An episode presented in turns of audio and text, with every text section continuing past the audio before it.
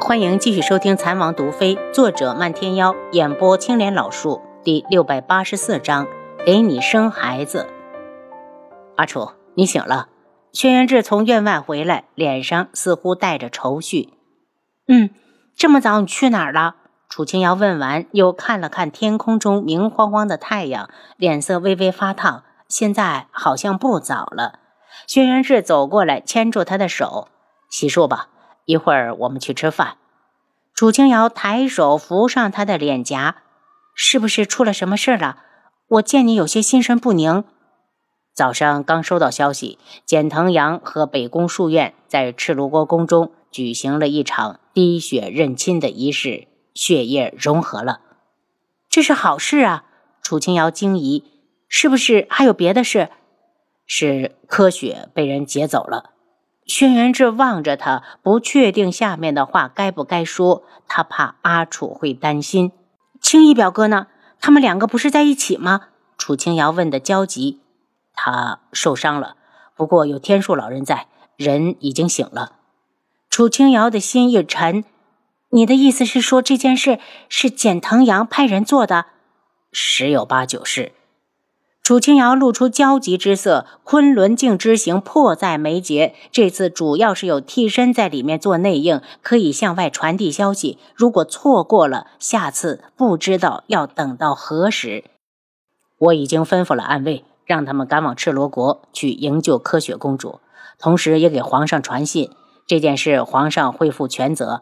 轩辕志也怕柯雪有危险，可他更担心楚清瑶。楚清瑶攥住他的手臂，郑重的道：“轩辕志，柯雪出事了，你身为皇叔，无论如何都要回去相救。昆仑镜我自己去，你去救人。”轩辕志冷笑一声：“柯雪是韩青义的媳妇，怎么救也轮不到我。”言下之意就是我还要保护我自己的媳妇。楚清瑶无语，气恼的瞪着他。皇上对简藤言了解太少，倒是我们每一次计谋，我们都看得很清楚。志，你去吧，不用担心我，我有系统在身上。你忘了吗？危险时刻，他也能护我平安。轩辕志冷眼看着他，阿楚，你别骗我。烽火崖那次，你明明在床上躺了差不多一年。他抱住他，接着往下说：“阿楚，我再也承受不住失去你的痛苦。”我保证平平安安、完好无损的回来见你。楚清瑶仰头望进他漆黑如墨的双眸，看懂了他眼中的担忧和顾虑。他伸出手指，用指腹摩挲着他的薄唇。等我这次回来，就哪儿也不去了，安心的待在府上，给你生孩子。那万一生不出来呢？生不出来，我就一直生，直到生出来为止。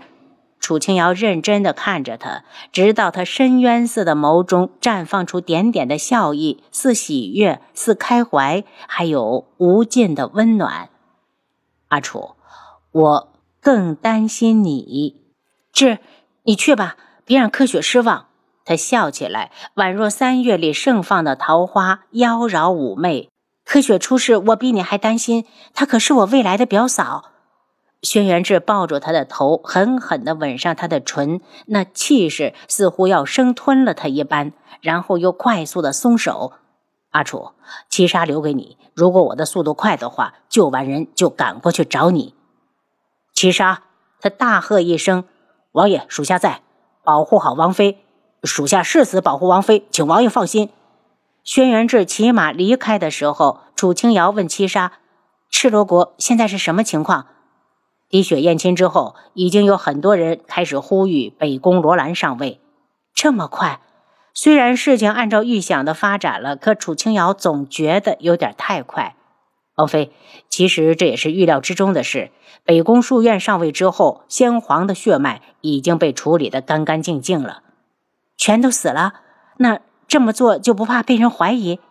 没有，有失足落水溺亡的，还有染上天花的。反正死法百出，总之北宫子都的儿子已经死光了。七杀冷笑，简腾阳做的那么绝，明摆了是为了北宫书院清除后患。再加上如今两人的血脉相融，北宫书院就是有一百张嘴也解释不清。真没想到，简藤阳倒是帮了北宫罗兰一把。七杀想了想，犹豫着道：“王妃，北宫罗兰一个女人，真能坐稳皇位？只要她有这个能力，就能。”贝妈，我们也上路。楚清瑶感觉整个客栈都静悄悄的，问道：“胡铁他们呢？”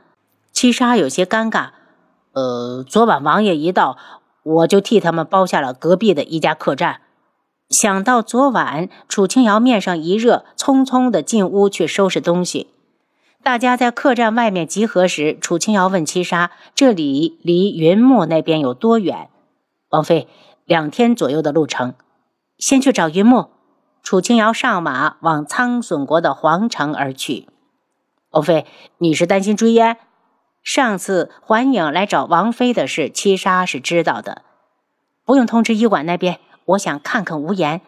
楚清瑶很好奇，到底是什么样的女子才能让追烟如此的倾心？两天之后，他们已经进了苍隼国皇城。王妃要进去吗？楚清瑶吩咐胡铁先把人安顿下来，又叫上七杀陪他进宫。既然来了这边，一定要见一见贺兰溪。贺兰溪听说楚清瑶来了，立刻迎了出来。